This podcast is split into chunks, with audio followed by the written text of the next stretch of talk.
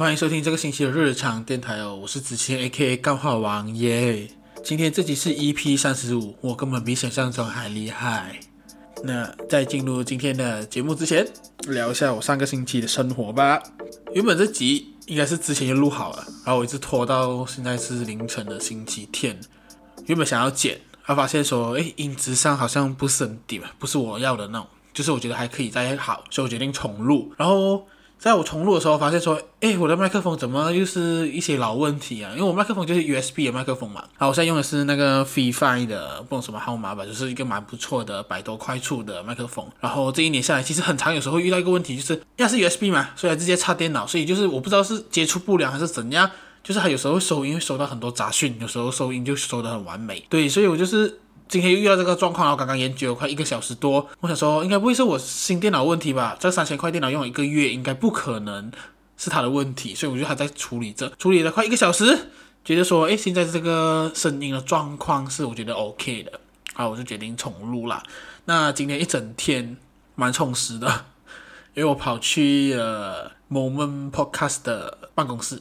我们今天有录一个合作，那应该会在近应该是几个礼拜后吧，确定啊我还不确定吧，就是近期内会释出我跟他们的合作，然后他们那一边在你听到这一集的时候他们应该还在剪着，我不知道，反正就是他们那边也是有一集是跟我一起聊天的，那我觉得那一集是蛮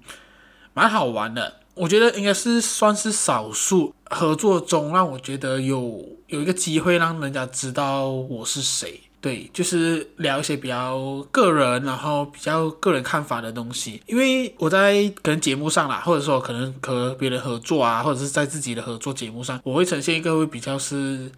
呃开玩笑，然后比较闹，然后比较娱乐型的人，比较像是一个娱乐型的人。对，那我觉得在他们那个节目那边当然也有一些搞笑，有一些废的东西吧，更多的是一种我觉得应该是他是以我个人吧，就是我自己这个人的认识嘛，介绍我这个人这样子，而不是介绍了可能我的手写字，或者是说不是介绍我的 podcast 这样子。对，当然当然原本他们也是要聊聊我的手写字啦，把跟我们聊比较多是在我个人这样子，所以我觉得我蛮喜欢的，讲真的就是整个聊天氛围啊，那个感觉我觉得蛮不错蛮不错的，那个希望大家可以听一下。对，然后让人家看到说诶我是什么流量流量来源podcast 流量来源，只要跟我合作那个集数都有不错的回顾这样子OK， 那这个星期很忙啦，讲真的就是有一天我还回去公司上班了，我发现哇那一天是累到爆炸，就是很久没有回去啊，因为老板没有没有强制性对，所以我就是回去工作，然后因为刚好要回应该说久违的回归了设计师的工作，去做设计这一块。对，然后要跟大家讨论的时候其实呃有点压力的嘛，讲真的，因为其实你跟一群很厉害的人一起工作的时候呃你会发现说自己的那个能力没有到很好呃然后还可以很大进步的时候，也就是你就会自己会给自己压力啦，我自己会是这样子的一个人。对，所以在做设计这一块的时候就是啊心理压力很大，虽然说老板啊新人们都很好啊，也很给面子啊，对，所以就是觉得说，嗯，但是我会发现，因为我现在很久没有做设计嘛，应该是说，虽然我是设计师，可是我比较常做的是呃节目的企划，还有一些文案啊、啊、呃、说图啊一些啊内容影影片上的东西啦。我觉得这样讲这样子讲会比较对的，影片上的东西就是在去年职务上的转换过后，对，所以设计这一块反而是变得比较少一点，然后比较多是可能。呃，内容创作，那这久违的回归让我觉得说，哎，我我的 sense 还有在啦，就是还有一些可以讨论的点，还是一些看法在，嗯，只是那个东西我觉得在之后日子时不时应该要拿出来磨练一下，不然我觉得那个呃做设计啊，看设计的那个想法跟看法很容易就是会磨灭掉，对对对，一个想法啦，我觉得这个啊，所以就觉得说那时候去回公司上班的时候，哇。真是很专注很专注，然后回到家的时候是整个是虚脱，所以那时候我原本是要录这一集的，我直接换去隔天，所以只要隔天录的那版本又不能用，现在又要重录啊，所以就觉得早知道我早知道我就放到今天录啦，虽然想说今天早上的时候已经录了将近三个小时的 podcast 啊，然后也去找啊就是找朋友玩这样子，可是我现在这个时候讲真的这个凌晨的十二点四十分啊，哎，我是满满的有那个肾上腺素啊，还没有消退，你懂吗？就是觉得说，哎，我可以再聊，我们再可以聊个两个小时 ，OK。所以我决定说，哎，在那个肾上腺素还有的时候，快点来重录一下，我觉得不满意了这一集。OK， 那讲完了一些生活的东西，接下来我想要推荐一个节目新企划。每天都在有新企划，跟你讲啊，本周新企划叫做什么？叫做本周看板人物，应该是说它是上周生肖运程的改版。因为我觉得自己讲了几期过，我觉得说，哎，我自己一直讲不出那个感觉啊，我好像就是照着呱吉的上周星座运程去抄啊，就是去。去一样画葫芦啊，我觉得这样子不是我要的，我也觉得那成效不好啊。要么我就可以做到像马冷玲那么屌，要么我就不要做啊。如果我觉得我自己做不出像马冷玲这样子的感觉，那我就退哦，我就走咯，是不是？我就是不适合做做这这个单元嘛，所以就把这个上周生肖运程改成叫做本周看板人物。我绝对不是在抄袭 T V B S 哦 ，T V B S 的看板人物、哦、绝对不是 ，OK， 我只是借镜啊，借镜 ，OK。那本周看板人物我要介绍是谁哦？本周看板人物我想要介绍的就是我们的最，应该说最最屌吗？我也不能这样子讲，就是有一定地位，然后是拥有很多粉丝群的一个人物，我们的超强 YouTuber 小玉。我不知道大家有没有看过小玉的影片啊，我以前是稍微有看一下啦，可是那时候在小玉当红哦，这台小玉是台湾人啊，我我怕等一下有马来西亚的听众不知道小玉，他是台湾人。在小玉当红的时候，其实台湾 YouTuber 有四大强者，应该四大门神啊，应该这样讲。圣火玉尊，对，圣是谁？圣结石哦，火火是谁？放火哦，诶，玉就是小玉啦，尊就是啊他弟弟啊，什么什么什么尊。忘记了，以前我是比较想看尊的影片啊，我觉得说，哎，这个人蛮蛮屌的，然后他自己也有一个特色这样子。可是你懂啊，就是慢慢的长大了嘛，人是会长大的，喜欢看的东西就会不一样，所以我就没再看了。那所以为什么我要今天要介绍小玉嘞？是因为小玉这个星期哦，应该是上个星期吧，就是他被警察抓，他被警察抓获是因为他用那个 Deepfake 去伪造，把那个名人的、啊、YouTuber 政治人物的脸哦。放在那个 A 片上面，伪造成是他们的 A 片，对。那警察在他家就起获大量现金啦，还有就是用来做这个 A 片的啊、呃、电脑啦，所以基本上他就是被抓了啦、哦。那事情的目前最新的进展就是他交保啦，就是可能如果没有错，应该是给了三十万交保，然后现在就是等法官讲判他咯。而且这我觉得最好笑的点就是。他在二零二一年的时候年头他有给媒体访问，就是说他虽然在二零二零年好像就没有来更新了 YouTube 影片，可是他最近学会了炒股，炒美股赚了很多钱，赚了五百万，然后就买买车啊这样子啊。他想说就是赚钱，然后 YouTube 影片的盈利啊，让他赚到这么多钱啊，五百万。但是没有想到啊，这个时间线拉长来看，拉到现在来看，原来讲所谓的炒美股都是假的，都是制作成 A 片卖给别人赚来的钱。他是这样子做这件事情了，他是开了一个 Telegram group， 然后你只要进去，可能你就交一个呃一个费用啦，会员费这样子，你就可以进到去，然后你就可以看一些，然后你可以投票票选说这个星期要他 deepfake 哪一个名人的 A 片。然后他就会票选最高的，就是会成为他的候补名单，然后他就会找。然后他有一个同伙，就是每天帮他看 A 片，我觉得这个是他每天帮他看 A 片，然后每个月可以收到十万块，收十万块台币了嘛？干嘛的？这个工作超好赚的嘛。然后他的看 A 片是假设啦，就是他要弄一个人呐、啊。我我觉得用谁来讲来，我也都不是一个好例子哦，因为好像就是。在人家伤口上撒盐，如果说对方不是受害者，我随便拿一个名字来讲也也不好。假设啦，他要拿一个人叫做小丽，他拿小丽的脸要来做假 A 片的话，他就要去看那个小丽的身形肤色相近的 A 片是什么，然后给小玉，然后他们就合成成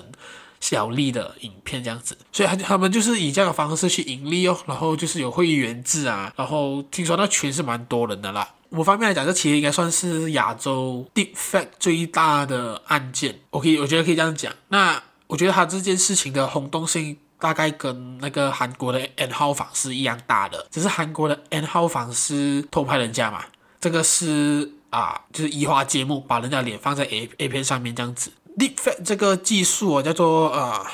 深度伪造嘛，可以这样子讲，因为它是一个用 A I 去辨识了那个啊受害者的脸，应该说用 A I 的方式 A I 技术去让让人的脸放在影片上嘛。那因为它是一个蛮成熟的科技这样子，这个东西在国外欧美的时候其实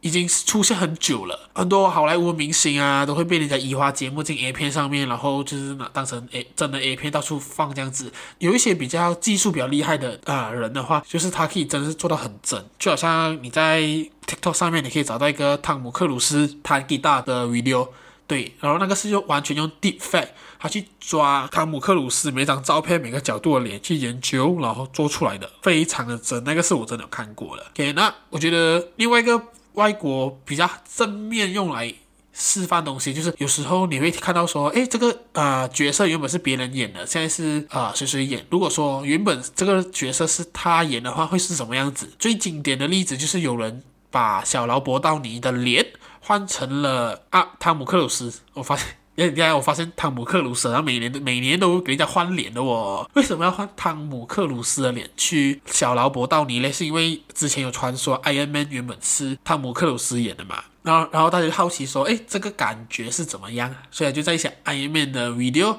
把那个脸换掉啊。这是我觉得是比较正面的好的发展。那比较不好的，或者说 Deepfake 这个东西在这个世界上比较常用到，就是放在 A 片上面，只是没有想到说在台湾竟然会有人这样子做啊。虽然说之前是有 YouTuber 说，诶，我们在网络上有人看到说，诶，这是不是你的流出影片啊，有人拍过这样的影片去证实说，诶，其实不是，都是假的，人家去换脸。可是我觉得最讽刺的啦，就是这些 YouTuber 万万没有想到换他们脸的就是竟然可能是自己认识的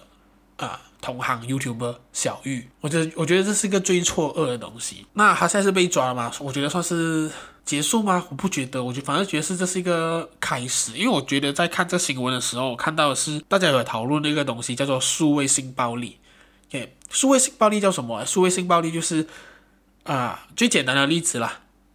你跟你的前男友就是呃在一起嘛，然后你们拍了一些呃性爱影片。你你男友跟你说他就是当纪念嘛，爱的纪念这样子，可是当你们分手了过后，他就会跟你说，我不屑纪念这一天我们分别，我不屑纪念你的罪，喊着抱歉。 OK， 就是很长啦，当初说好的纪念最后变成什么威胁的影片。 Oh my god， 这押韵。 OK， 所以就是很多这种什么明星流出啊，素人流出啊，或者是放在电话被 hack， 或者是电脑拿去修被人家盗用，相成关系这样子。但是很多时候这种东西啊，这种外流的影片啊，它就是一个最典型的数位性暴力的案子，一个范例这样子。大家看了你的东西，嘲笑你，在背后议论你，或者说前面在你前面议论你，你不能反抗，你不能做什么，你也删不掉，这个就是一个很大的问题所在。所以我觉得在这个案子当中，我发现台湾他们有在讨论这一块，就是关于数位性暴力，而这个东西也行之有年，也不是说小玉这件事情才爆发，只是说小玉这件事情算是让这个议题在讨论上会更明确一点。有我让我有一个学习到数位性暴力这一块东西是什么东西，因为觉得数位性暴力其实算是现代最常见的问题啊，讲真的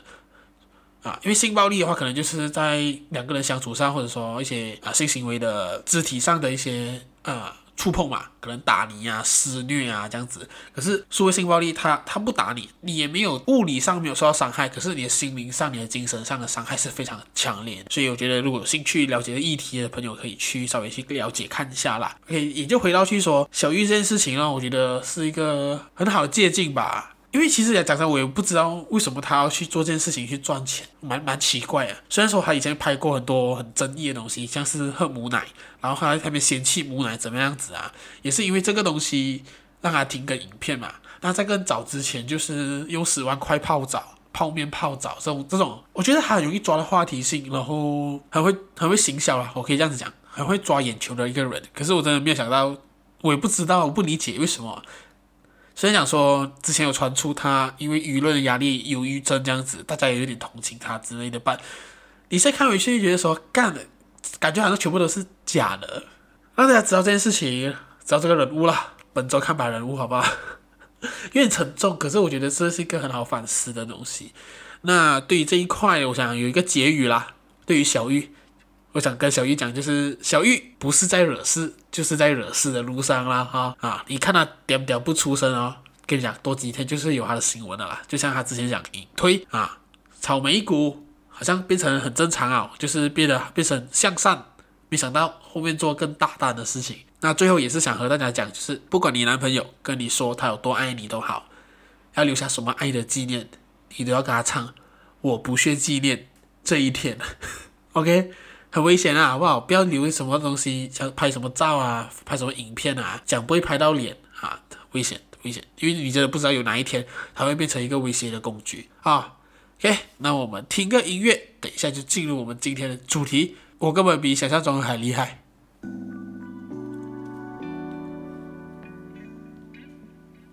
好，今天的主题是我比想象中还厉害。为什么我想要讲这个东西哦？我不知道是不是因为我搬出来住很久啦，然后跟我跟我家人还是有联系吧，就是不是面对面嘛，所以我就很少听到说我妈跟我讲说，诶，哪一个安弟孩子又怎么样了，谁谁家的孩子又怎么样了，诶，谁家的孩子又赚新币啊，然后 J B 人最爱就是赚新币啦。所以我觉得说也有可能是疫情啦，大家都关在家里，安弟们也不常出来聚会，所以我妈也看不到，也或者是因为我自己一个人住，所以就变成了变成困扰。所以我觉得近几年吧，就让我觉得好像很少听到说，诶，哪一个孩子又怎么样了，那种比较感啊，其实我不是很喜欢的，讲真的。我不知道是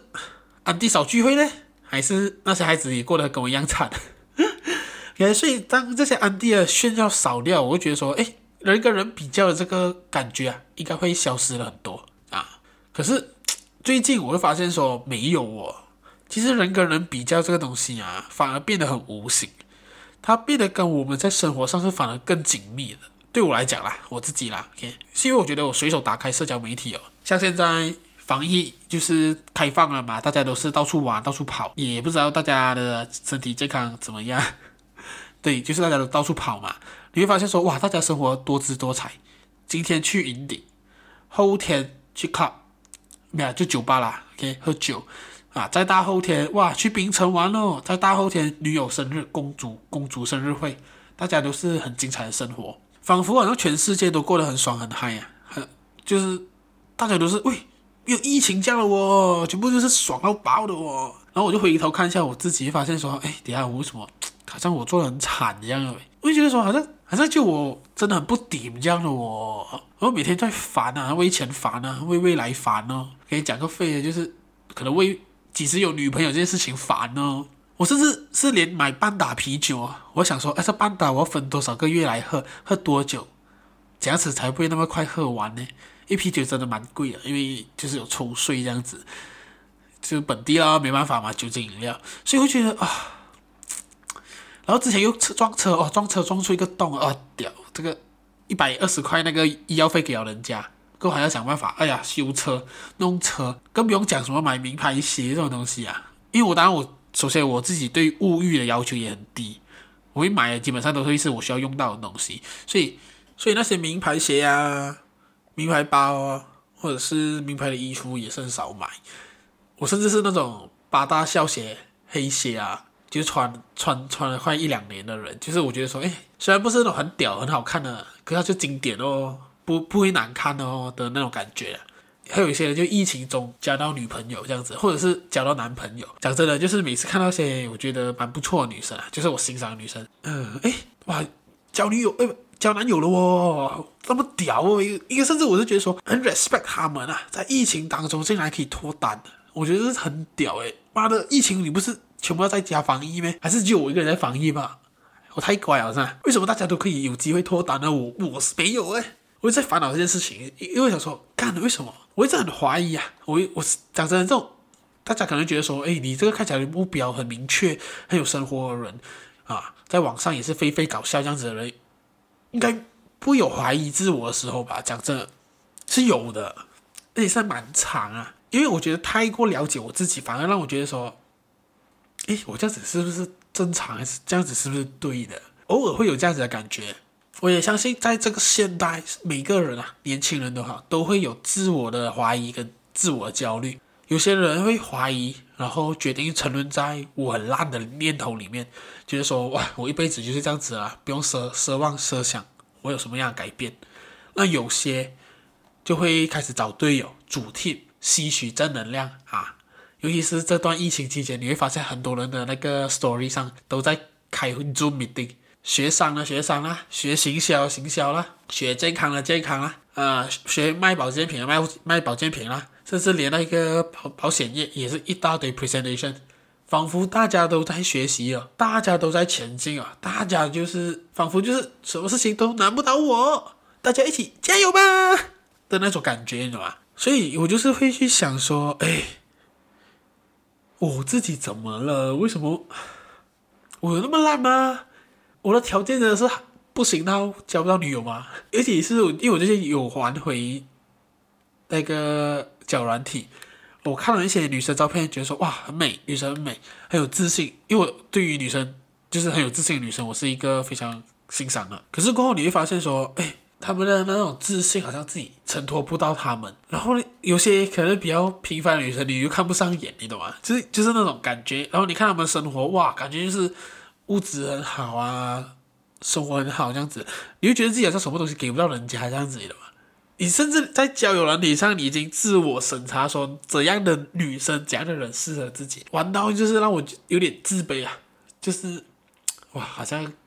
以前可能在社交软体上，交友软体上可能批评一下，开开一下这种干话，可能就是交到女友这样子。现在觉得说，哇，好像不能了。可是，在上个星期的星期六的时候，我就在家往常的，就是呃整理一下家，折衣服啊，听歌这样子。然后那时候我就拍了一个 story， 在那个星期六太多人上云顶了。我也不知道为什么大家都在云顶了，你看十个 story 有九个都在云顶啊，还有一个在哪里？在半山腰准备上这去啊，所以就是觉得说哇，为什么全世界都去云顶啊？还是就我没有？所以那时候我就拍了一个 story， 就是那种很惊讶说啊什么？只有我没有去云顶？我拍完过后一直重看那个 story， 我想说我好喜欢这个人哦，就是撇除他是我，我我很喜欢他那个笑容、那个那个演技、那个那个状态，我觉得哇干好屌哦。但是我知道说这个人是我，我就开始欣赏我自己的嘛。我觉得说，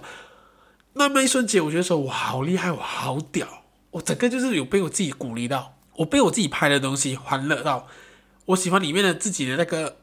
很好很好看的笑容。然后我就，然后我就开始审视着我身边的所有东西，我会发现说，其实我不是什么都没有，我我不是说像，应该是说我我现在拥有的东西。不能物质化、影像化它出现，因为我现在就是在努力做这个月历嘛，明年的月历啊，明年的贺年卡，这个东西我已经坚持了三年多，明年也就第四年了。这个东西我依然在做着，我依然在做这三年前自己的一个决定一个东西，我坚持着做这个东西。重点是第三年的那个热情还不变，就是。虽然每次会做到迟到啊，每次都会啊做到 last minute 才出货这样子，我也觉得很抱歉。可是我觉得这个东西并没有浇熄了我在做这个东西的那个热忱。然后我再重新再看回去我自己的 podcast 节目，虽然说最近可能开放了大家的没什么听我节目啊，我有点伤心，收听率是有跌。可是我知道说这个东西我已经做了快一年多 一, 一年半了吧，它没有到大红大紫，可是它依然走得下去。对我来讲，我觉得这个东西还是能 work 的。我也相信在听了这一集的你，也是有可能是新朋友，也可能是旧朋友吧。就是你们愿意点开来听，听到这里我也是很感动、很感激。然然后我再去看 Spotify 的歌单，你懂吗？就是自己的一个歌曲的选项这样子，我我就听，我想说 ，Oh my God， 这个我怎么可以那么棒？我怎么可以那么会听歌？我怎么可以喜欢这样子的音乐？这些东西是无法具象化的，我无法放在。交友 App 上面跟人家讲说，哎，你有听美秀集团吗？你有听呃五月天吗 ？OK， 虽然讲说五月天跟美秀集团是一个非常大的 credit range 这样子啊，就是我觉得说我自己现在拥有的，我这个这些日子学习到的东西是无法具象化的，我也不是一无所有。虽然说我可能在外表上呈现上没有像大众的人那么的好看，那么的优秀，可是我觉得这些日子下来，我能。做到的我经历的东西让我成为了一个更好的人，这是我可以很认真很认真的跟我自己讲，很认真很认真的去和大家讲这件事情。我觉得在认识自己的这条路上呢，我更接近了我自己，或者说我更接近了我想要成为的自己。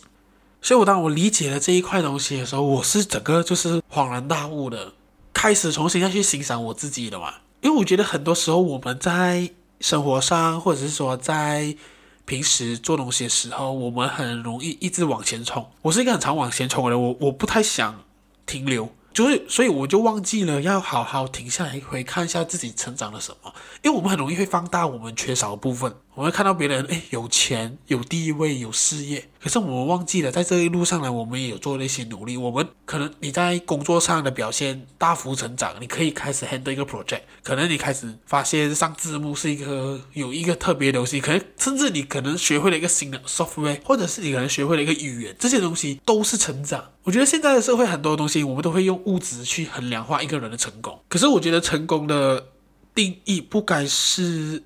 只有一种。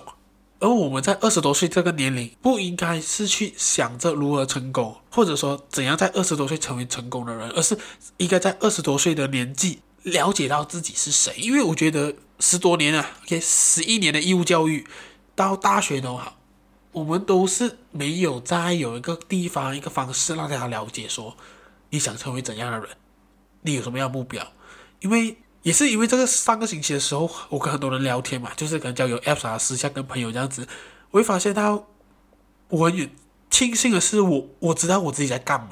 知道我自己是谁，我知道我要的是什么东西。因为我发现很多时候时间的推动啊，我们是被迫成长，我们跟着了大众的脚步一直一直去成长。可是我在这一条路上面，我我我一边成长一边被时间推着的时候，我一边去挖掘我自己。我发现很多人是没有的，很多人到出了社会也不知道自己要干嘛。所以我觉得很可贵的是，我是这样的人。我甚至就是我发现说，为什么我交不到女友，是因为只要对方不知道自己要干嘛的时候，我就觉得我跟这个人是聊不来。我知道说二十多岁是一个寻找自己的年纪，所以这个时候虽然讲虽然讲说你在二十多岁发现自己没有不想过这样的生活，你想要有一个不同人生的时候是一个好事。我觉得能能醒来能意识到这个问题是好事。可是我觉得我自己觉得就一个老人了嘛，你就二十多岁的时候我已经有那种三十多岁的想法，我就三十多岁你说比很多人都会开始知道说自己要的是什么，可是我在这个时候就已经知道说我当下我这个时候要的是什么。所以我觉得这也是一个让我找不到女友的最大最大原因啊，我觉得应该是这样子。因为我在去